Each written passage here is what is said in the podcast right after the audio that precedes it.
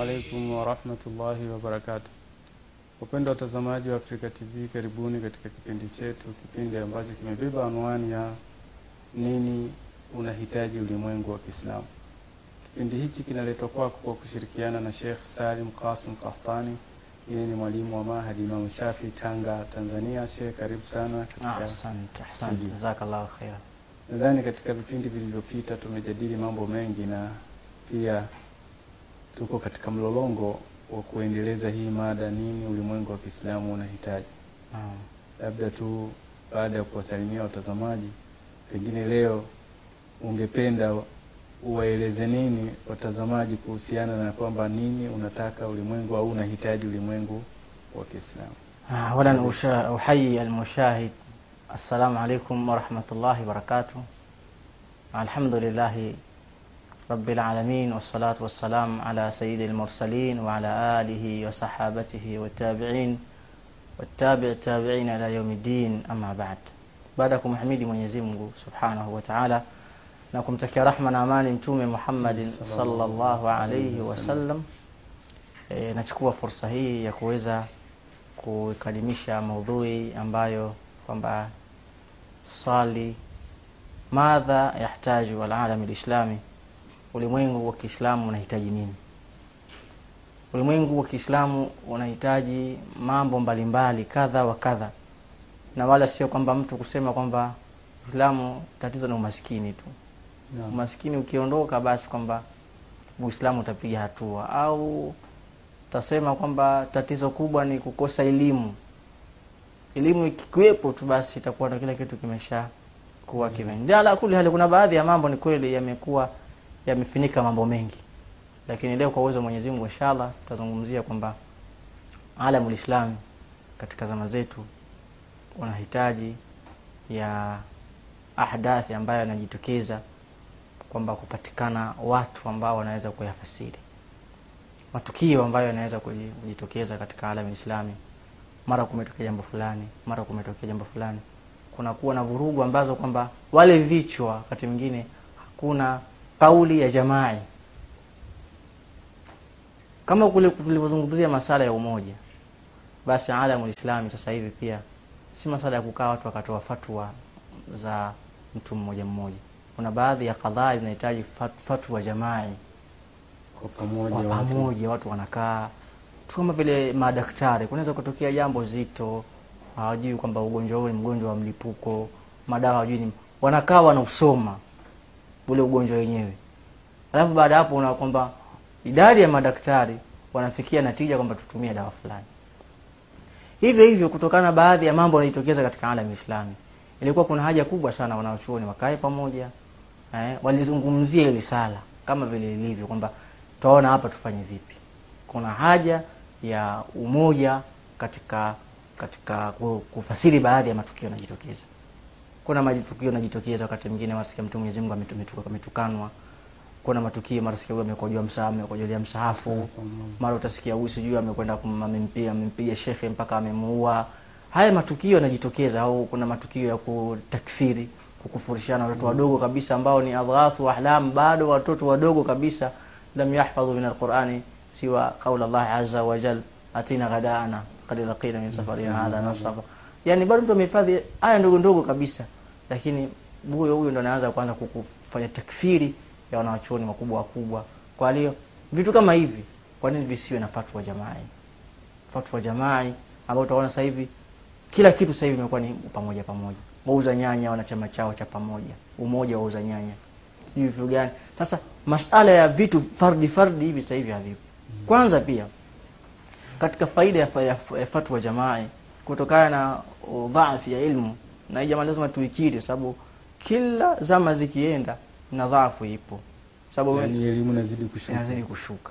Na imekuja katika wanachuoni kuzungumzia kwamba kuondoka kwa elimu kwa mambo mawili, ima biqabdhi ulama kama ilivyokuja katika hadithi au nisiyani la ilmu, kwamba inaondoka kwa mambo mawili, kufa wanawachuoni wakubwa wakubwa, na Mwenyezi Mungu Subhanahu wa Ta'ala ah, kwa rahma zake na kwa uwezo wake tumemkosa karibuni shekhe wetu Nasr Basho, sallallahu azza wa jalla yatakamada bi rahmatihi vile vile inaondoka elimu au inadhoofika elimu kwa, kusahauliwa.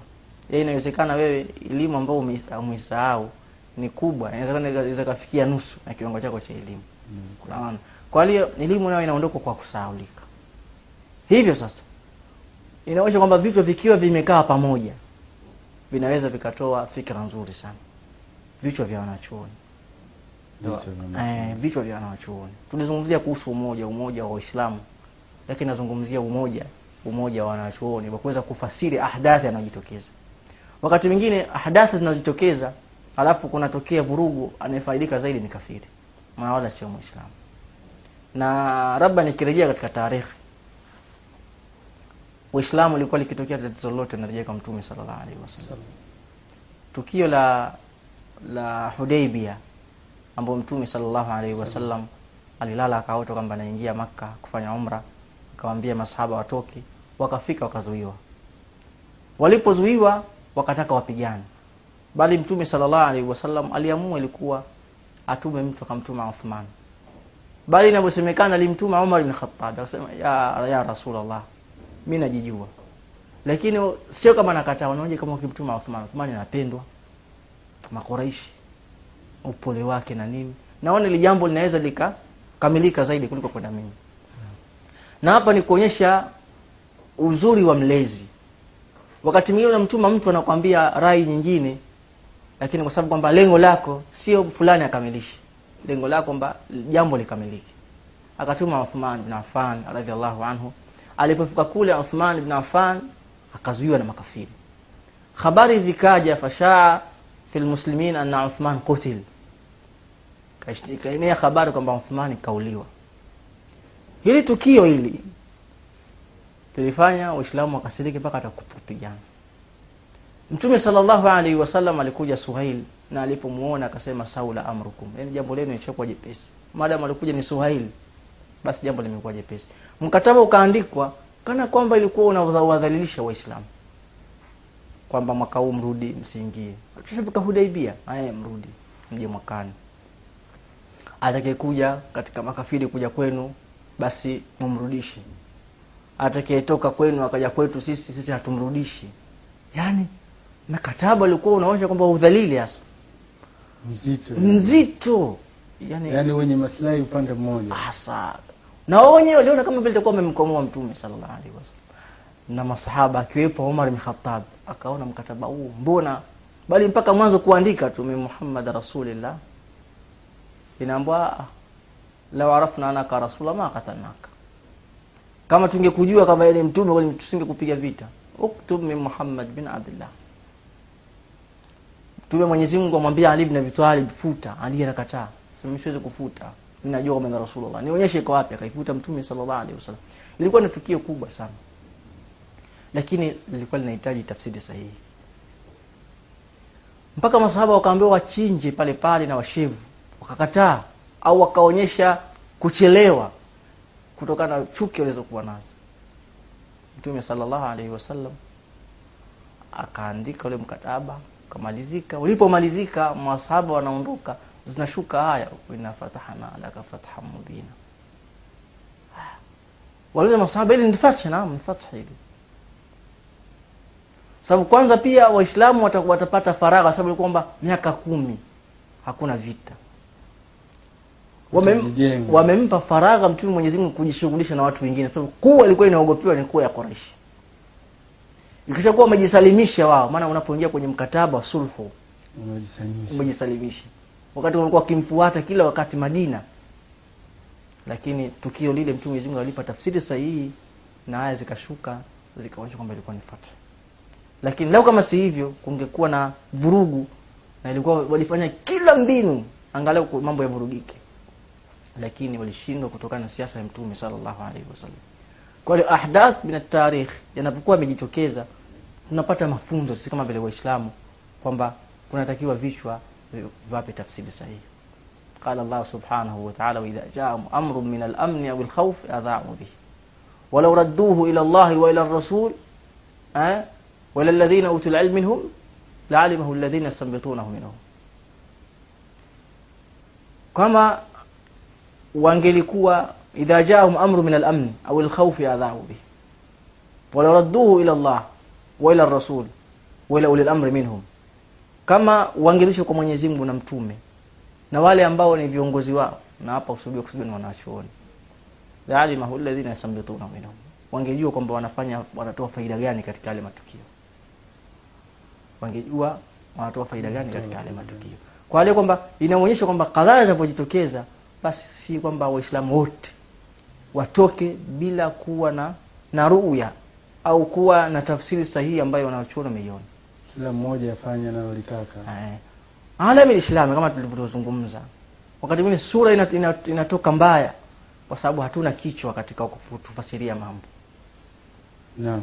Kwa hiyo kukosa kichwa ambayo kwamba atatufasiria lile jambo kwamba katika tafsiri sahihi inawezekana kwamba mtu kame kakojelea msahafu akusudia nini kama ambao kipindi ambacho jitokeza mm. katika nchi ya Tanzania eh, akusudia nini huyu mtu mtoto kama na katumwa je yeye kama ni yeye au Eh, alafu pia sisi mfano kama tutaamua tufanye loti faida yake nini? Hasara yake ni nini? Na hii inakuja katika mazao muwaza muwazana baina almasalih wal mafasid. Si masala kwamba basi kwamba mtu mtu anapopiga basi swaa bisain la, kuna wakati mwingine hata wakati mwingine ku, ku, kunyamaza inakuwa ni bora sababu kuna vitu fulani mtu amefanya kuna mambo makubwa atakayofanya kwa hiyo ngoja sisi tuya- tuya- tuyasimamishe. Kwa hiyo tafsiri hii takriban kwamba sio ni kila mtu, na wala tusitoke tu kwenye misikiti ovyo ovyo, wakati kwamba kuna vichwa tutavitegemea kwamba vinaweza vikatoa tafsiri sahihi. Akisema tatizo moja ambalo liko yani kwa maana kwamba wale wasomi wa wakati mwingine ima kunawe, kuna, kuna, kunaweza kukawa kuna mambo ma tuseme yote sio mazuri. Kwamba ima wasomi wenyewe wanaweza kawa nao wamenyamaza. Hawa hawajitokezi sana kutoa misimamo. Au mara ya pili kwamba hii jamii pia haiwa haiwaweki mbele wasomi. Haya yote nadhani kama ni matatizo. Sasa sijui iko vipi kwa sababu unaweza ukaona kwamba mashehe au wasomi wanavyuoni kwa ujumla linatokea tukio wako kimya kabisa.